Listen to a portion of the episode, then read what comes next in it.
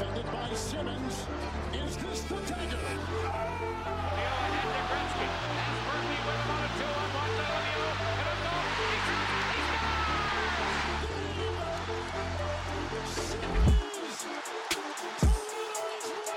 Battleborn Phantom.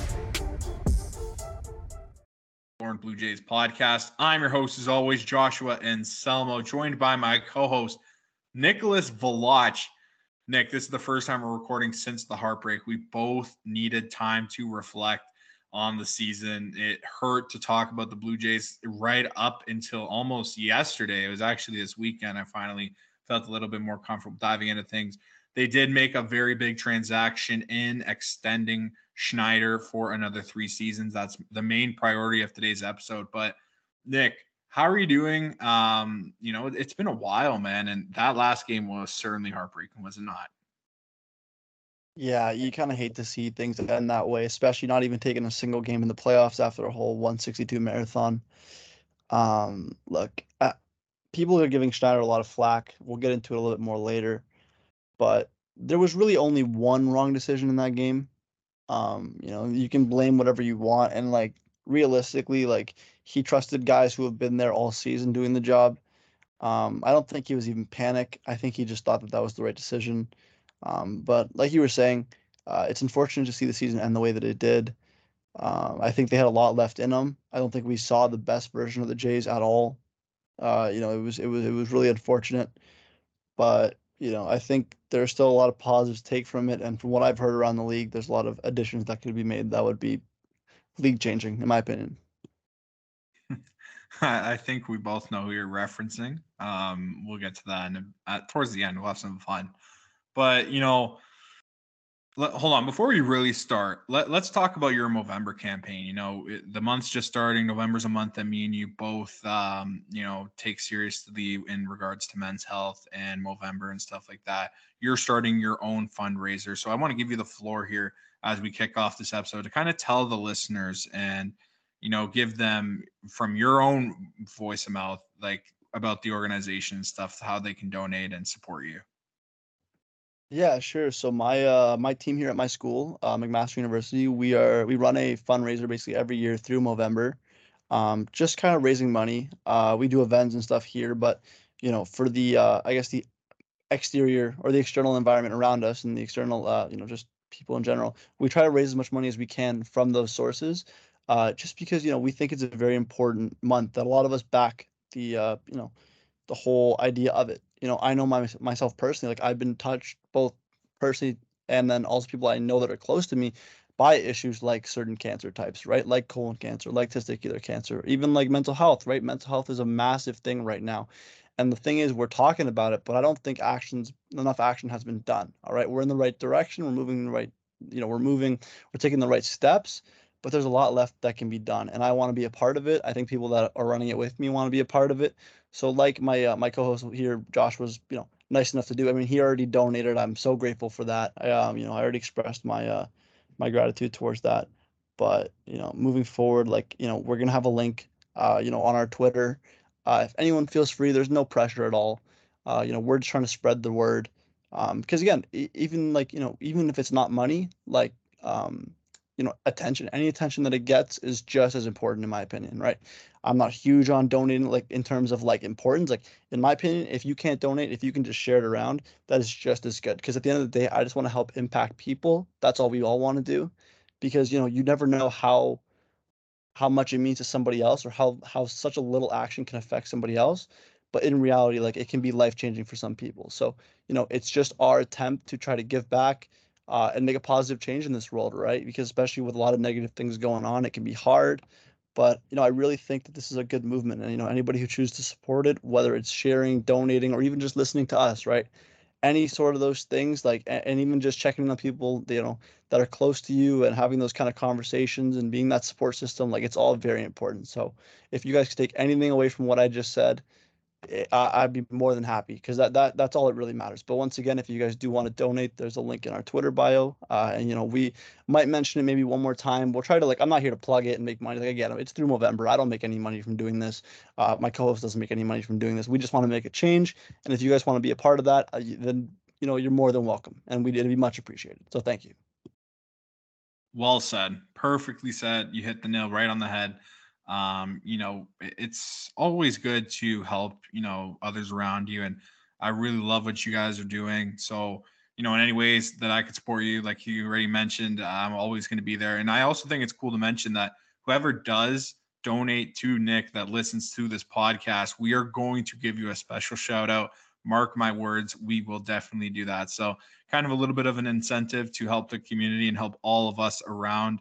Uh, you know, like Nick said, it's a topic that you know there, it gets a lot of attention, but trying to move that process forward, and I'm here for that all day, every day, and it's really encouraging to see we have people like Nick in our communities uh, with his friends doing stuff like that. So, you know, if you have the time, check it out. We'll be tweeting it all month long, and um, you know, it's a per, it's a good organization, and you know, there's not much else really that you can say.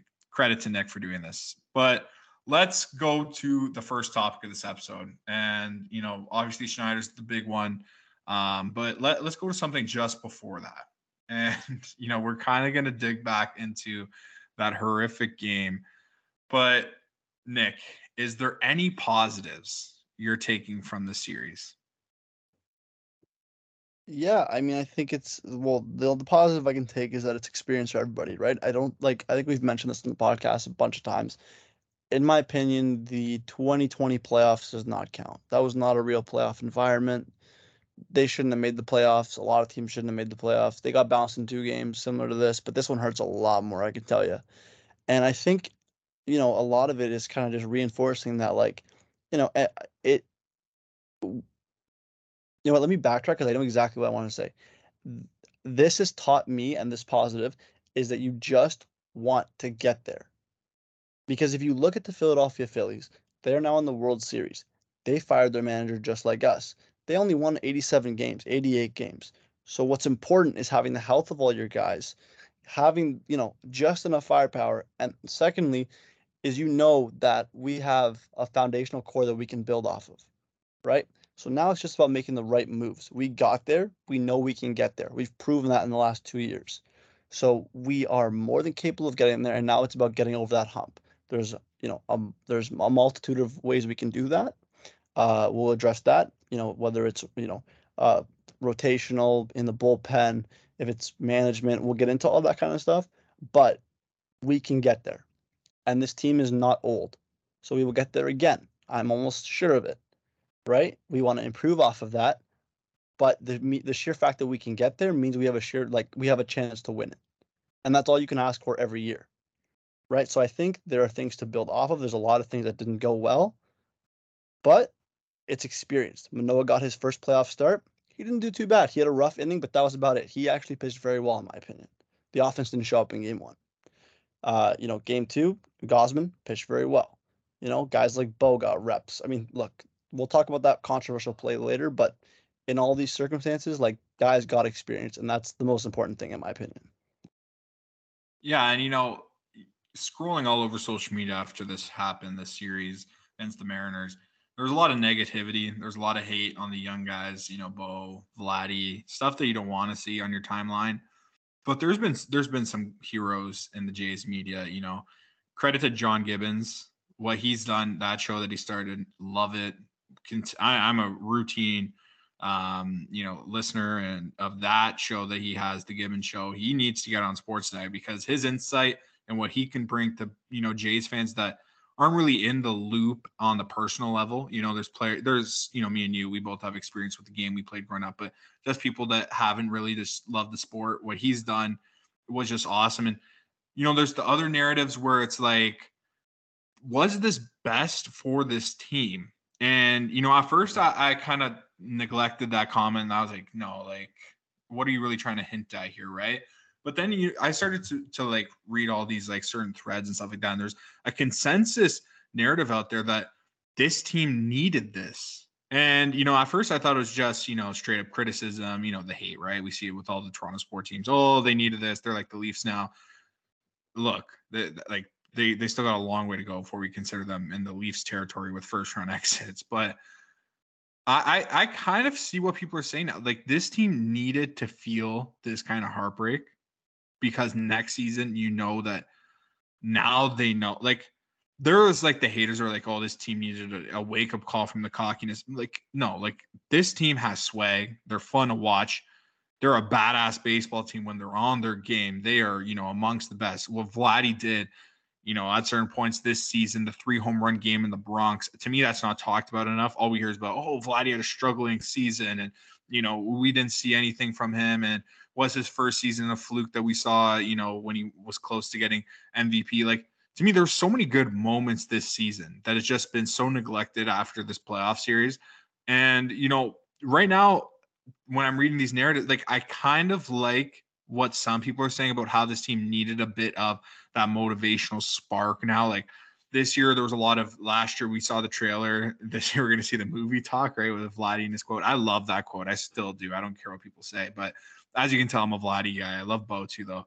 Um, but you know, this team, I think next year they're going to be hard to beat. I think management got a wake up call as well. I think now they know the blueprint to success in the postseason. They've had two attempts now with this Vladdy and Bo and both have been really upsetting opening series. You know, one against the can't I'm not even going to say their name. Can't stand the team that plays in Tampa Bay. Um, and then the second one came here against the Mariners, right? So the Mariners, credit to them, good young baseball team. I was at game one. I have to say, Julio Rodriguez, you know, as much as I want to hate the guy, that guy is such a friggin' awesome player. The way he can play the game, the way he just has so much fun. Love Julio. But credit to the Mariners. Obviously, they got, you know, knocked out the next round. you can't make it up when Ray uh, got pulled into that game against the Astros and gave up that moonshot. But you know, this is a team that they were good, right? The Mariners were a tough team on paper for this Jays uh, roster to beat, and you know, I, I think that there was a lot of you know overlooking how good the Mariners were, but the Mariners are a team that you know they had the blueprint to success in the postseason, and they ran into a hot Houston team. That Houston, you know, I that you know, are they going to win the World Series right now? Who knows? But um, this is a team that I think they could take away a lot of stuff from, right? Like Vlad, like that bullpen to me. Let's let's get your thoughts on that. The bullpen. Let's go there right now. Like, do you think we are far away from making it? Because at one minute it looks like this Jays bullpen is super strong and it's lead and it's up there with some of the best, and then there's times where it looks like it's amongst one of the worst. Yeah, look, I think the best way to put it is that they're good, not great. Um, like we kind of went into this playoffs. I don't know if you saw the rankings uh, but they had the Jays ranked as the worst pitching staff, com- like you know overall, uh, in the playoffs. And when your rotation uh, features Manoah, Gausman, to a lesser extent Berrios and Stripling, I don't think the starting rotation was the reason that they were ranked the last like last place. It was because that bullpen isn't to the level of the other, you know, competing teams. And yeah, okay, that bullpen's probably still better than half of the bullpens in the major leagues, but half those teams aren't in the playoffs for a reason. I mean, no better example than this this World Series right now. Philadelphia can't touch the Astros bullpen. Nobody can touch the Astros bullpen. The Astros bullpen was the reason they got here because the Astros offense hasn't been great. Yordan Alvarez is hitting under 200. Right? It, it's clear to me that this is the biggest hole, and we can talk about this in other episodes about how it, it's a development problem or it's not signing the right guys or whatever it is, right? It it's 100% clear that this team's ceiling is capped by its bullpen. Now, this isn't to say that the bullpen decision was the reason they lost that whole game, but I'm saying in terms of winning a World Series, it takes a lot more than like two shutdown guys and then a bunch of guys who can pitch to contact and get out of innings. What do you think? Yeah, no, they definitely need more to the pen. And you look at teams that win, like you said, it, eh, the ones that are amongst the best are the ones with the strongest bullpens. And, you know, we've talked about it all summer long how this team needed more swing and miss in there. Um, it's going to be interesting to see what kind of moves they can make. Do they kind of go for, you know, cheaper end options to kind of hope turn into, you know, big pieces down the line? Do they go out and spend? Do they make a trade for, you know, a bigger name? There's going to be options in free agency pitching wise, you know, starters and bullpen arms they're gonna have to get creative um, because you know down the line here, Vladdy's gonna need an extension. Same with Bo. Um, but you know, right now this team, I think you know all pieces, well, all the core pieces are in place offensively. It's all about pitching, and I think they really have to prioritize pitching in the offseason. I think they need a left-handed bat, uh, preferably with power. Um, you know, just imagine how good this team would have been if they did bring in Schwarber. Remember that was the heated rumor uh, around the lockout time was how you know the Jays were a surprising team in that you know race. Um, you know, if they could have landed Schwarber, wow, right? Like left-hand bat with tons of power. Obviously, you know the pitching was ultimately the thing that kind of costed their season. But if this team did have that bat who knows? Maybe they win the division, right? And then we don't have to worry so much about this two game little series. I do think this Jays team, though, is more built for a routine playoff series, you know, not like a little wild card one where it's three games. Like, I mean, the full playoff extent, you know, five game series, having the depth in your rotation. If Berrios can bounce back to form, how good is Ryu going to be when he comes back? I do think we're going to see Ryu come back, right? I think it's going to be towards the end of the year where he's mostly going to throw junk, you know, junk innings, work out of the pen a bit. I think they're going to try and work him as a starter as we get to the end of the year. Maybe he makes the playoff roster or not. I can see them giving him a one year kind of deal after, right? Just to kind of prove himself, maybe, um, because he's brought in a lot to this Toronto market. You know, he was the big name in free agency that signed here that kind of kick-started the whole turnaround. Without him in that COVID season, there's no way the Jays make the playoffs that year when he was almost uh, you know one of the best pitchers in baseball. So I think Hyun-Jin Ryu is you know a name that's not talked about a lot these days. Obviously, he didn't have the best year, but I think down the line next season you could see him make an impact. If Berrios can return back to form, and I kind of have this feeling that he is, like I don't think it's a hot take. I think you probably agree too. Like when you're this good at a sport, you don't just forget how to play, right? Like we don't just you know, fall off a cliff where like he's really just hanging baseballs up. Like he's a good pitcher. Um, you know, there was times this year where he looked great. Like his strikeouts numbers, he was just super streaky and inconsistent. And you know, if he can bounce back, I think that kind of helps your bullpen in a way because you don't have to worry as much, right? You can maybe put you know, Stripling back in the pen. If you do go and get a starter, maybe you can save some financial money instead of, you know, targeting a starter. I think they need a starter, but maybe you get a cheaper starter now and you can move some of that money that you're giving to Berrios now and allocate it to the bullpen, uh, you know, in terms of replacements like Berrios, he's not going anywhere, right? He just signed that large extension. I think he's going to open up as maybe the, ter- the, the team's third or fourth string starter in the rotation. Um, how's he going to do performance wise? I can see him having a nice bounce back season. But do you kind of see what I'm saying? How like Berrios emerging can help this team a lot in the pitching categories? Yeah, I mean, I think if I don't want to you know, speak crazy here, but I think if Berrios is better uh, you know, this team is definitely, you know, more in that division race down the stretch. Now, mind you, if you really dive into the numbers, they won most of his good starts and then lost all of his bad starts. And that's why his record wasn't that crazy. And that's why, you know, he wasn't actually abysmal. Like, you know, people were acting like he got shelled every outing or he got shelled like majority of outings or they lost the outings that he pitched decent. Like, no, anytime he pitched decent, he they won. And he pitched decent half the time. It was just that the other half were so abysmal that they had no chance.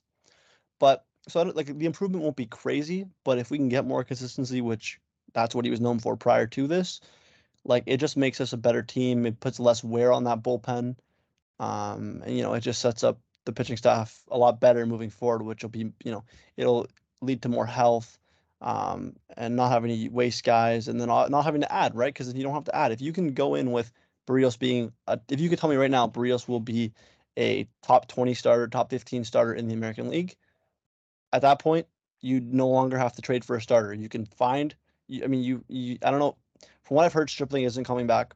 Um, I've had a source close to me tell you that it'd be, he'd be surprised if Stripling came back. It's not even about the money. The guy just wants to go to Texas because that's where he's from. But if you do have a fourth starter of some sort, you can really just toss away that five spot and do whatever. Because then at that point, you'll have three top 15 starters and you can focus on that bullpen. That's just my opinion, though. Um, but if that's what Brios can do, it opens up flexibility in that rotation because then you don't need to uh, kind of upgrade that five spot as much as you think. What about you? What do you think? Yeah, no, and I, that stripling point does make sense. You know, wants to return the, you know Texas needs pitching, so that doesn't seem too far They'll, fetched. they'll pay him. They'll pay him, and he's from there, so it Oh. kind of just lines up that way. buddy, they will pay anybody right now. It feels like after what they did last off season. I'm excited to see what they do this year. You know, I like like I said, right? Like we recorded the Raptors episode just before this. I'm a Dallas guy, so when you listen to Dallas radio, you uh, Dallas Cowboys. So when you listen to Dallas Cowboys radio, they talk about the Mavs and they talk about the Texas Rangers. And you know, the Rangers, they sound like an up and coming team, right? Like Nathaniel Lowe is a guy that I like. Um, you know, you go down the whole roster, they have they have power hitters. Nick Solak's a guy that I'm hoping can kind of emerge. You know, I I- don't love the team, obviously off past experiences with the Jays, right? In that era with Bautista and stuff like that. But I don't hate them either because we got the better of them. So like I really don't care. It's a new wave of team, a new wave of a team, and they have some young pieces. So if Stripling does go there, I wish him the best. Obviously, I love Semien, so you know I kind of I'm hoping that they kind of get a little bit more competitive. And I'm also sick and tired of the teams in their division, you know, remaining such good status and always seeing them in the postseason. So I'm kind of low key hoping that the Rangers do start to pick it up. But you know, I agree. And Berrios is a guy that I'm never going to bash because, like you said, he was so consistent. That's what he was known for coming to the Jays. Um, and he had a he had a bad season. Like it's okay to have a bad season, right? Like, you know, if you have a 13 year MLB career, not every year is going to be your best. Not every year is going to be good. It's going to be about how you bounce back from that. If he comes into the season, gets blown up, very similar to last season, that's when I'll start to get frustrated. But you know, maybe it was just a one-off. Maybe it was battling an injury that we don't really know of. Maybe it was the pressure, right? Maybe there was so much hype around this team after what they did the year before that he kind of got nervous as the ace. I was at the home opener and that was a very tough start to the game, giving up the home run to, to Miller. Like the stadium just went silent. And maybe that was just working out some nerves. He seems like a guy that's, you know, collectively cool, but maybe that he just had a, a tough season. And there's, you know, he's human, right? All these professional athletes are human. Maybe this year just wasn't, you know, his best. Maybe he was struggling confidence wise, which is something I think you know uh, firsthand as a pitcher. If you're not confident, yet you're still being thrown out there every five days, it could be tough, right? Like you're not really excited to play the game. It, this is baseball. It's supposed to be fun. And this is a team that, you know, they have fun. We saw them have that team party, the, like the vibes when they made the postseason. This is a team that, you know, they have a good morale, but sometimes things got too heavy on them. And, you know, when you're a young team that has so much hype, they were the second, weren't they the second favorites to win the World Series in terms of betting odds last season? Yeah. Right, right after I think it was well, not even just betting odds. Like in terms of power rankings, if you looked at any major network after they made their mm-hmm. moves, like they were second ranked across the board. And you know, to me that that's kind of crazy because this team lost Robbie Ray and then they lost Semien. And we talked about this, right? We thought that they were gonna, you know, drop off a couple wins. We didn't think the offense was gonna, you know, struggle as much as it did at certain points. But this is a team that still had success at certain times. And I feel like there's so much negative narrative around this roster that it's crazy that this team just had the season they did when we had, you know, I'm not going to name names, but we had reporters and TV media people here in Toronto, you know, criticizing Vladdy for his play at the plate. But yet, look at the numbers. Like those are numbers other teams would love to have a guy like that. If those are his struggling numbers, give me that. Like next year, I have no doubt in my mind that Vladdy's going to be even better than what we saw this season by a long shot, but might even be better than the year before this season. And these are young players. Sometimes on and off seasons happen. It just blows my mind how much negative criticism this team has been getting because they lost. And don't get me wrong, there's no excuses for that Seattle Mariners collapse in game two. That is awful. It's embarrassing, leaf level bad of a collapse. But, you know, this is a young team, so much stardom. Uh, you know, the prospect pipeline, they still have good pieces. Like Tiedemann, that guy looks great. And, you know, credit to management, but I would have loved to seen them get more aggressive at the deadline last season. This is the only area I'll criticize what Atkins and Shapiro did. I thought that they could have went for more. Although Merrifield was a bigger addition towards the end of the year, right? Like once we got closer to playoff time, he really started to emerge offensively. And, you know, hopefully they get a little bit more aggressive this offseason. But right now, let's talk about Schneider. And, you know, this is the main part of this episode. The Jays decide to go three years with Schneider you know, some people love this move. Some people can't stand it. There was, you know, again, media members in Toronto who said that he collapsed in the playoffs and that he fell on his face and you know pump turned into a pumpkin when it mattered most. And then there's I kind of feel like the more logical section of you know just reporters in the fan base that kind of says like, hey, this was the right decision. Um, Nick, I'll let you shoot first. I think we know where I stand on this, but what was your thoughts on the Jays bringing back Schneider for three years? Look, that change in management was the reason they made the playoffs. Uh, you know, in my opinion, at least. Um, honestly speaking, like if you really want to dive into that decision, we can. Or say that yeah, the decision he made, we can.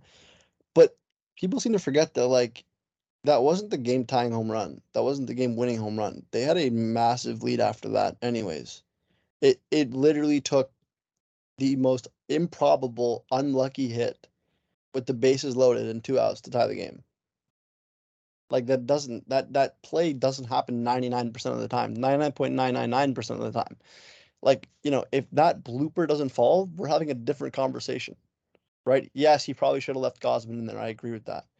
But, you know, the way he managed down the stretch was the only reason that we, you know, we made it this far. The way he shuffled the lineup, like riding hot hands, he did a perfect job of that in my opinion right? Like, you know, he was able to manage guys, um, you know, and he got Merrifield his reps when he needed to. And that's why we saw him pick it up when it mattered most. He, Merrifield won us games down the stretch, uh, you know, that we probably shouldn't have won just on hit on the back of his, uh, whether it was a home run or whatever it was. And, you know, that's credit to Schneider getting a guy in the game that he thinks can make a difference, you know, well in advance of that so that he's ready for those spots. And, you know, I, I don't hate it. I think it's fine moving forward. I think he did a good job. The guys like him. I think the guys respect him, and the guys want to be with. Him. I think the guys want to play for him, right? I think that's um, a common opinion. So I, I think it's a fine decision. I'm okay with it. I'm not going to lose sleep over it. Honestly, to me, it was it was the right move. You look at options outside. Who were you going to really bring in? One and two. He's the most familiar with the guys in the clubhouse. He's one been a competitive manager with the core that came up with the Blue Jays. Obviously, you know, we're not including the, you know, Springers and you know the guys that weren't on that journey, but he's he knows Vladdy, he knows Bo, he knows these guys. He is the perfect manager in my opinion because I feel like he has more of those John Gibbons vibes where he's going to hold his players accountable no matter how good they are, no matter how good of a season they're having. You are going to have your role. You're going to be, you know, always, you know, brought in to this. You're going to be included on everything. Basically, he's not a manager that's going to you know ISO his players just because they're named and stuff like that. You are going to be held accountable. We saw him do it with Berrios, not giving him a shot in that playoff series against the Mariners. We still don't know if he was going to pitch game three or if it was going to be Stripling. You know, there was debates. Maybe it was a piggyback start with Manoah, but no matter what, I don't think Berrios was getting into action against the Mariners. And that just shows you that, you know, in my opinion, I think if Montoya was still the manager at the time and we got into the postseason, I still think you would have seen Berrios perhaps even get game one room to run with it um, and work your way out of these problems. Where Schneider's more like, okay, how are you contributing to what part of this team? And if you're not the best available at the job that they need done, then you're not going to be the one for that job. He's going to look to the guy next to you. And I think that's what's good for a manager like Schneider. He's still young, right? For you know a full time manager now, you know, getting the whole runway to manage this clubhouse. I think next season, remember, he got thrown into this, right? Like I think a lot of Jays fans forget that and they're very harsh on how this Seattle series went. But like you said, it was an unprobable hit, very unlucky. We had Springer going out with some serious elbow injuries towards the end of the season. Vladdy wasn't at his best. Bo was up and down. There was a lot of stuff wrong with this team, and Schneider managed his way through it. And he showed me that he can work his way through adversity um, this year so far. And I'm excited to see what he can do next year. Like I said, he's going to have now the whole offseason to plan with his staff how he's going to attack this season with this team. Obviously, I think he's going to have you know some good conversations with Atkins and Shapiro about what he wants in here. Obviously, there's certain styles uh, that he prefers to play with than what how Montoya did. Remember, there's gonna be new rule changes as well. How does he adapt to those? It seems like next year is gonna be a lot more high scoring. Uh, Major League Baseball, you know, the lower pitch clock and you know the bases are growing in size, but still, I think this was the right move. I don't think it made sense to go out and find an option from the outside because you bring in an option from the outside, you're just throwing that wild card, right? Like how is he going to mix with Bo and is this going to work with Vlad? Like, no, you know that Schneider works. You take that gamble that you know that is probably going to give you the best odds without these question marks. Enough. I'm sick and tired of the question marks with this Jays team. Okay. This is a Jays team now for, you know, three seasons now. We've kind of been, you know, chucking paint at the wall and seeing what sticks. Um, you know, now we know Vladdy, Bo, like we have the core. Springer is a huge contributor to that. Chapman, he started emerging. Um, you know, along the along the run, he's one of the better players offensively to end the regular season. How does Berrios bounce back? You know, are we gonna get Hyun-Jin Ryu back? It, Manoah, we like that was an unexpected, you know, ace out of nowhere. Really, if you thought, if you think about it, last season, right? Like, who really thought Manoah would have came up and would have been the ace now? And literally, what a season and a half. So, you know, Manoah, eh, that was an unexpected piece. Like you said, you think that we're losing Stripling. So without that, that it's going to ride on Berrios, right? We, I'm sick and tired of taking these risks. We know what we have. It's time to build around that. This is a team that now it's not getting any younger. The window's just starting to open. They've had two crushing first round exits. Uh, one to, you know, I'm again not going to say the team, but the team that plays in Tampa Bay, and they've lost to the Mariners. So, how do they work their way around it? It's going to be an interesting off season. I'm hyped for it. I think this Jays team is, you know, still one of the most fun teams to watch in the sport. And Vladdy and Bo, I think they're going to have massive seasons. But let's let's go to your little hint at the start of the episode. I've been running my mouth here for a long time, so I'm going to send it back to you. But there was some rumors yesterday on social media about a Shohei Ohtani trade, and that's what I'm going to ask you. Shohei Ohtani to Toronto. The rumored offer that I saw here, um, let me pull it up. It is Bo Bichette, a player that me and you both love very dearly.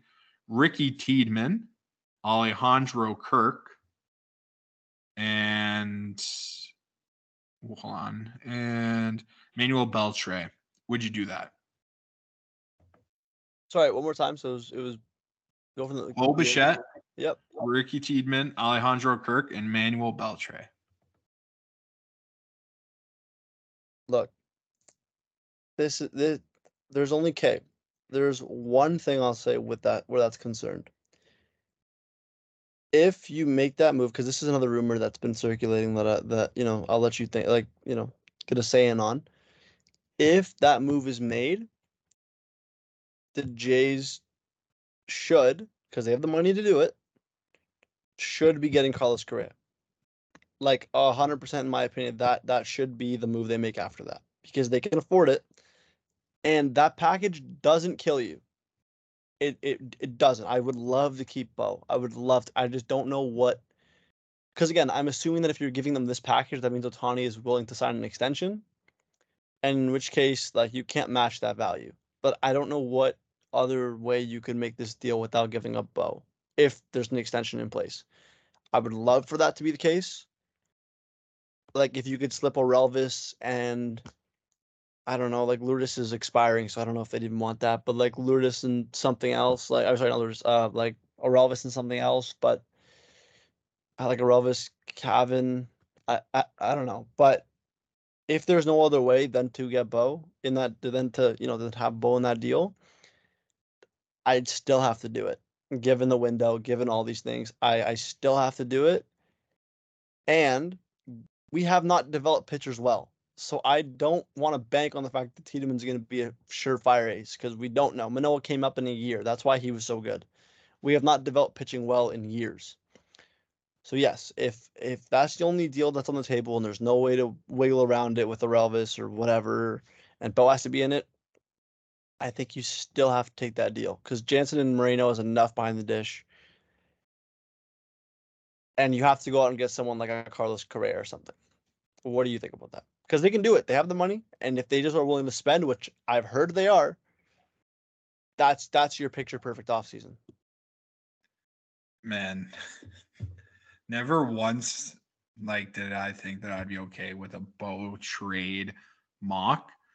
But like how do you say no to like arguably the like the greatest player of all time if you really want to, you know, pump his tires? Ohtani Most can talented hit. player to ever touch a baseball, and that's just it. Yeah, Most like talented. he can hit, he can pitch, both at his like he is something else. And I love Bo, like I do. Like I have my jersey hanging up right beside me right now. My favorite player, man. Like it's it's ridiculous. Like that, but you're right. It's great value. That's what I mean. Like me and you both love this guy a tremendous amount. And like, wow, like I can't believe I'd actually like I would do that just because, like you said, if they are willing to spend, they go out and they find a shortstop. How do you say no? Like this, you're gonna have Vladdy, you're gonna have Ohtani, you're gonna have another like to me, this core, that is a core that sets you up with the Dodgers on an every night basis, sets you up with the Astros. You know, no matter what team you want to look at, you want to look at Atlanta. I think that is the start to a core that we're talking dynasty almost. You have Vladdy, Ohtani, like those two alone are maybe the best hitters in the American League. You and know, not to mention, sorry to interrupt, but not to mention that your rotation for the next five years or whatever, four years or three years becomes Ohtani, Manoah, Gausman, Rios at minimum. Like that's insane, man. That this is like franchise mode stuff. Like this is you know, it's it's really hard to turn that down. And yeah, I think it's actually even closer to the point like would the Angels even do that? Like with the season like that Bo had. And to me with Bo, it's actually like I'm gonna make the comparison to across um, you know, the, the street actually to the Maple Leafs he kind of reminds me a lot of Mitch Marner, Bo. Like, you know, there's the people that love him, like mean you love Bo, like we will defend him in every mean necessary. And then there's the people that like can't stand him and think that, you know, he's not the right fit here. And it's the same stuff. Like Vladdy's kind of like the Matthews and you know, Marner and the Bichette's kind of style is they're kind of like that number two that I guess is always the subject to blame because of the bias, you know, I guess the number one option gets. But you know, I, I think Bo is tremendously underrated. And a lot of people talk about his defense, but like, I don't think people understand. You ask, like, I did this as a joke the other day. I asked one of my friends, I was arguing um, from school, and I was like, so give me your top five shortstops right now. And then he named, I was like, okay, give me your top three, because I kind of agreed with his top five. And he named like Tatis and Bichette. And I'm like, okay, like, I love those guys too. Like, you know, I'm like as big of a Tatis fan as there is but like Tatis is not good defensively. Like you just named all like shortstops that are monsters offensively. And that's what I mean. Shortstops, you know, that's a position that if they have an offensive, you know, skill set to their game where they can be one of the leading contributors to your team, that is what gives them significant value. And that's why I tried, you know, arguing a lot of times over the offseason. Remembering how good Didi Gregorius was for the Yankees that year with his home runs? Guess what? He was paid a tremendous amount, right? And, you know, like I said, it's just the offensive ability that Bo can bring. That is why these shortstops are valued so highly in the modern game, is because that offense, that home run power ability from your shortstop isn't common. You go look outside on the market, besides the top end shortstops in free agency right now, you're looking at a lot of guys that have maybe, you know, eight to 10 home runs. They're more contact guys, more speed driven. Like, do you see what I'm getting at? Like, how much the offensive skill set within Bo is so valued in the modern game. Yeah, look, uh, well, primarily, I just want to make it very clear because Bo gets a lot of slander, like you mentioned. He gets the most, probably the most blame, eventually, especially like, especially about the play that happened. Which, if anyone knows, if there was nobody calling that ball, there's nothing Bo can do about that. He just has to commit to it. If no one called that ball, that's not on him. People who claim that have never played baseball before because there's no way you can honestly believe that a that a player is going to just keep going if he hears someone call the ball. He, there was nobody who called that ball or he couldn't hear it. Anyways, Bo gets all that slander, but without him going absolutely nuclear in September, do we make the playoffs? I I don't think so. What do you think? Just quickly, what do you what do you think? Um, like it's close, man. It's like he, close maybe by a game. Like there's no like, like dude, what he, Bo did. He hit 400. He hit 400, and he and he and he hit like I think it was like eight home runs or something. It was ridiculous. It was like something. And ridiculous. don't forget how he killed the Baltimore Orioles when that how big of a series that was. Yeah, of course. It was it was it was it was season changing. Anyways, like you were kind of mentioning, your top five shortstops right now. I. I look, do we even include Tatis as a shortstop anymore? Like he's so horrendous at defense. I don't think he's even a shortstop anymore. okay, I but like, know. Like he's but I understand what you're saying. Now, like I, I understand, but but yes, what you what you're talking about, and look, I will give you that. The Bo's defense is definitely on the lower end of shortstops. But if you, if I name you five shortstops right now who I think are my top five, you have Trea Turner, and this isn't any order. This is just my top five right now, in my opinion. it's and this is not including Tatis because I don't know if he's shortstop still. I got Turner, Correa, Bogart, Seager, and Bichette in any order. That's my top five. And the common thing is they all absolutely rake. Right? The days of having a defensive first shortstop on a contending team are gone. It might even be early enough to say Jeremy Peña is a top five shortstop in the MLB. I don't know. You're seeing what he's doing. He's a he's he has the Gold Glove, and he absolutely rakes. Dansby Swanson, basically a platinum level defender, but he absolutely rakes. Like you have to hit to be a good shortstop. Now, if you want to slide Bo over to second base, that's another conversation. Bo Bo's bat should not be criticized. I hated during the season when people did that because people want Bo to be a different hitter than what he is. Bo's gonna chase. Bo's gonna strike out. Bo's gonna strike out ugly. But Bo rakes, and we saw it. He's capable of that. So if he is still around next year, I would not be worried. If you want to say that he should move over to second I mean he has a he has a good arm. He has a really good arm. It's it's just the glove that's the, the main issue with him. But if you want to say you want to go ahead and get like a Carlos Correa or you want to get one of those higher echelon of shortstops, I would agree that that's a good move. But to disregard and to keep blaming Bo when his bat is honestly a top three most important bat in the lineup and it played like that for parts of the year, I, I think it's just unfair you know, like I think guys like Teoscar and Lourdes deserve more blame if we're looking season long. Given that, I mean, Lourdes had his wrist injury, which I'll give him benefit for because he hit well for average, but there was just no power to be found. But outside of Kirk and Vlad, like who really had an excellent hitting year? I, I don't I don't really see anybody who was consistent. Yeah, no, for sure. And you know, when you're kind of describing Bo there, you gave me uh, a little bit of PTSD to my playing careers, and you know, my glory days of being the uh, you know best oh, yeah. at the play, like the most like the way you just described it. That literally was me growing up. Like I was gonna strike out. I don't even care. Like the bat would go fly on my head. Like I was a mess at the plate. But once out of every 20 pitches, like if I got a hold of that baseball, I don't care what. If it was gone, I could strike out the rest of the game as just the fact that I launched one of them is like that was it for me. And I think that's why, you know, I never made it to the levels that you did because I was just all for power and not, that's all that mattered. Like I was one of those guys where you give me a 090 average as long as I had like a home run to it. That's all that mattered. And you know, the way you describe but like that is true, man. Like that's the way baseball is nowadays. It's all about the offense. And the home run is the you know the new cool thing of our generation and rightly so. I guess that works well for a guy like me that loves the home run and the bo can bring that and there's teams that like clearly prioritize that especially from a, a shortstop that's young like bo. And you know bo i don't think that gets enough credit for like he can still hit for contact too at certain points. Like remember i think was what game was it this year where he fouled off like 12 pitches or something? It was like a ridiculous count where like he really worked one of the pitchers, and then at the it was, was, was it the Yankees, and then he ended up getting on base after it all, and then the Jays win that game because of that. Like Bo doesn't get enough credit sometimes, and you know it's sad because he's a star. Like if you gave him to a different team, like let's say we sent him out to the Oakland Athletics or the Pirates or the Orioles, a cheap team that's not really looking to spend right now, dude, Bo Bichette would be like some superior like franchise legend. He'd and be number one on everyone's trade target list. Exactly. And like it's crazy how much we take for granted how good Bo Bichette and Vladimir Guerrero Jr. are. And you know, I'm seeing there's criticism everywhere now about Vladdy after the series.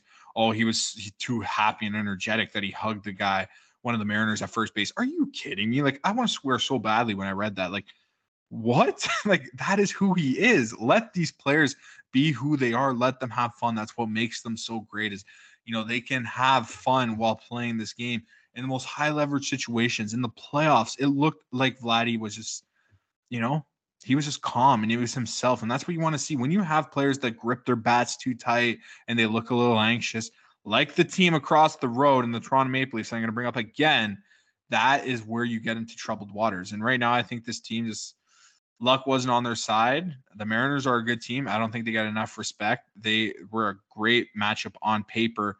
Uh, the Blue Jays were for the Mariners, the way the Mariners like to play. And you know, you got to give it to them. They they won that series clean, and you know, there's a lot of talk about the dirtiness towards the end with the you know the hit by pitching and stuff like that. But credit to Seattle because they they played hard, and you know that is a team that maybe the Jays look at the way they're built as kind of a blueprint, right? Like that back of the order for the Mariners were contact guys like Adam Frazier, mm, like batting at the end. That's a great player to have batting at the bottom of your lineup because he's a guy that's going to get on base. And if you have a guy on base and you have the top of your order coming up, you know, whether that is Julio Rodriguez or you want to go even Haniger when he came back after his in- injury, guys that can easily put the ball over the fence.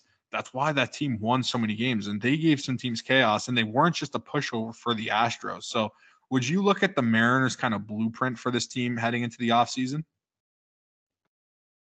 I mean, yeah, look, the, the blueprint for the Jays is actually very simple. It's it's get more swing and miss guys in the pen.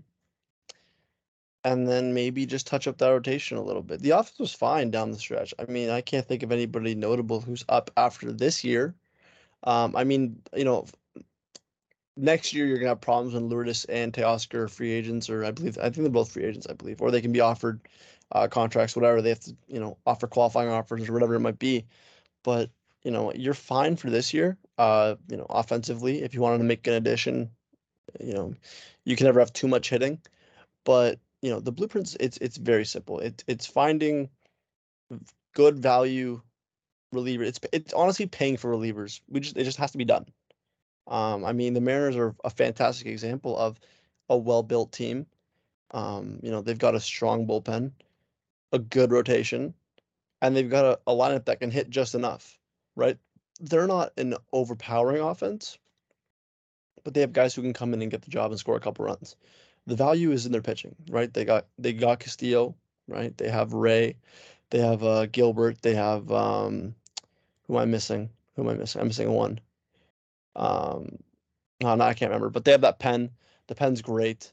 Um, so yeah, like clearly they have their pitching sorted out, and that's kind of what the Jays need to do if you look, a lot of the teams that are here in like, I mean, exception are I guess like the Phillies kind of made a run without a, a deep bullpen, but all their bullpen arms have performed for the most part, and that's the thing, right? Like, could you uh, expect the Jays bullpen to be to, to rise to that occasion? Like, was Zach Pop going to be able to throw you, you know, three ERA baseball through the playoffs? Probably not, right? Probably not. Um, so it's it's about finally just you know sucking it up, and paying for these relievers because we need them. Um, I don't mean, I don't know if you saw um, the stat. I don't know if you were watching the World Series game yesterday. I was watching the the whole thing, but they showed a stat, um, and it was lowest ERAs by a bullpen in a playoff run. And at number two, they had the 2016 Blue Jays.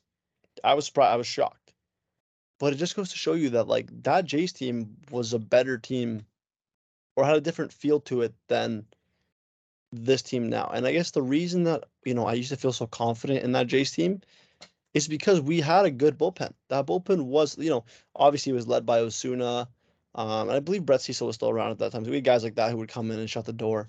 Yeah, but, Cecil. Yeah, dude. I, I was a big Cecil guy. It was just he tore that he tore his calf and that was kind of it for him. But yeah. Um, but no, like they like the difference in that team is that that team hit like this team right? And I would say they're about equal offensively. Like that lineup had better had a better big three, but this lineup is you know better spread out top to bottom.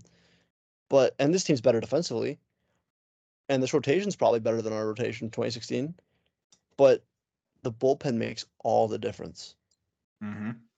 and they need to just you know pony up and pay some relievers, and that's it. Mm-hmm. One thing here as we get to the end of this episode is last topic, and th- you know we're talking about bullpens right now, and that point that you made, I agree for sure. You look the best teams in the league always have top end bullpens, but there's a pitcher I'm surprised we haven't mentioned yet, and that is Yusei Kikuchi, and you know he looked like he kind of got things a little bit worked out coming out of the pen making a lot of money as a reliever. I I really think they try to work him back into as a starter. Um, but is Kikuchi a guy that you would be comfortable with in the bullpen um, for next season? Look, I don't know. I honestly like if he shows improvement, they probably give him another run as a starter in that five spot. Like I said, if Stripling goes, they probably pick up another like starter for now, and then Kikuchi probably gets the five spot back. But you know, maybe you see Mitch White take that five spot. Maybe they don't even add anybody, and they'd have Mitch White, Mitch White, and uh, Kikuchi as the four and five. I really hope I don't have to like watch that. I really hope that's not the case, but you know, that's definitely a possibility. I don't think we'll see him start out of the pen. I would be shocked. Like I said, they're paying him way too much money, um, for that to be the case. Like if you're gonna pay eleven million dollars for a reliever, you can basically get any other reliever in the MLB, and I'm gonna tell you that ninety percent of them are probably better than you take Kikuchi out of the pen. So they're paying him to be a starter. He's going to start. Will he end up back in the bullpen? It's possible. It might even be likely. I'm not, you know, excited about his outlook, but you know, he has the stuff, so you never really know. Dude, I'm not gonna lie. When you said that, like, wow, like just trying to envision Kikuchi and Mitch White as the four and fives next Hor- season. it's horrifying. It's it's it's absolutely horrifying. Wow. Wow. And then we still don't know like what like what Berrios we're gonna get to. Like on top. Oh man, that's stressful. Like, but it wouldn't like it would not it would be the most Jays thing ever if next year Kikuchi and Mitch White are just somehow actually just okay. Like they're just Just- just- competitive. Dude, if they can be like good, not even good, if they can be solid, and I'm talking just like usable. like a low like a low four ERA, yeah. like that'd be that'd be light years. Like that'd be a fantastic that'd, that'd be fantastic reality. No, it's not probably gonna probably not gonna happen, but I welcome it. To me, it, would be the most Jays thing ever. You know, the media is constantly bashing these guys. and next year, they just say like, "What's up?" Like they're just completely okay. We we can't even be rough on the media though. Like anybody with eyes can see that those two should not be in the rotation. I'm sorry, but that's just the No, reality of the situation. No, like it was it was bad at certain points, like bad, like major league level, like wow, like like I'm laughing just getting flashbacks of the summer and you know just how those starts went then. But I tried, Yeah. dude. We tried we tried to rationalize a lot of the moves, and we tried to like we did, especially the be optimistic about. Dude, Mitch White, man, I was I was looking for every advanced analytic that would possibly make it seem like he had something. I mean, it's possible, but it's like he he didn't give me a lot to work with that season. Let's put it that way. Did not give me a lot to you know uh, grow that confidence. A lot to work with. The guy didn't even give you like No, one start maybe. oh man, I'm gonna say this though. If your if your lead on Stripling leaving is correct, Mitch White better get his you know what out of his you know what because that is kind of why they brought him in is to be that next version, I guess, that inning eater out of the pen long term. But he fell on his face after that. That those like first what one two starts, one He start and a half. to be honest. Yeah, like It was bad. it- it's going to need to be some major fixing for Mitch White. And, you know, that's a problem I think we're going to talk about on our next episode. Um, it was good catching up with you again, Nick. Obviously, it's been a while since we last recorded this pod, but I think we're back in regular fashion now after we took about, you know, as much time as we possibly could to get over that very heartbreaking loss. Because I can tell you that this, I did not think that game was going to go that way when it was eight to one. Like, dude, I'm not gonna lie. Like, I will fully admit that as a fan, I like kind of like took my foot off the gas, kind of doing some stuff around the house after. And I'm like, what the hell is happening? So it's a wake up call for me too. Definitely, you know, a wake up call. But Nick, is there any last thing you want to say uh, on this episode? Um, I think I think we're, we touched on most things I wanted to touch on. We're definitely gonna be back with a lot more episodes moving forward. Uh, they might be more spaced out now that we're kind of done. Um, maybe we'll do like a World Series episode and just talk about the World Series and you know a little bit less Jays for once. That's a good idea. Yeah, that'd be fine. But um, but no, overall, I think there's there's definitely a lot of talking points. It's a there. It wasn't the worst case scenario. Let's be honest. Like if we miss playoffs again, it's probably a way worse outlook than what had happened. It's just like heartbreaking because you know what this team's capable of. Um, but there's so many interesting directions. We have the money to spend it. All indications are that we're going to spend it. So prepare to be linked to some very big names for the entire offseason. That's all. I'm excited. Looking forward to it. Thank you guys for listening again to the Battle Born Blue Jays podcast. I'm your host, as always, Joshua Anselmo, here with Nick Velach. And that is it from us here at the Battle Born Blue Jays podcast.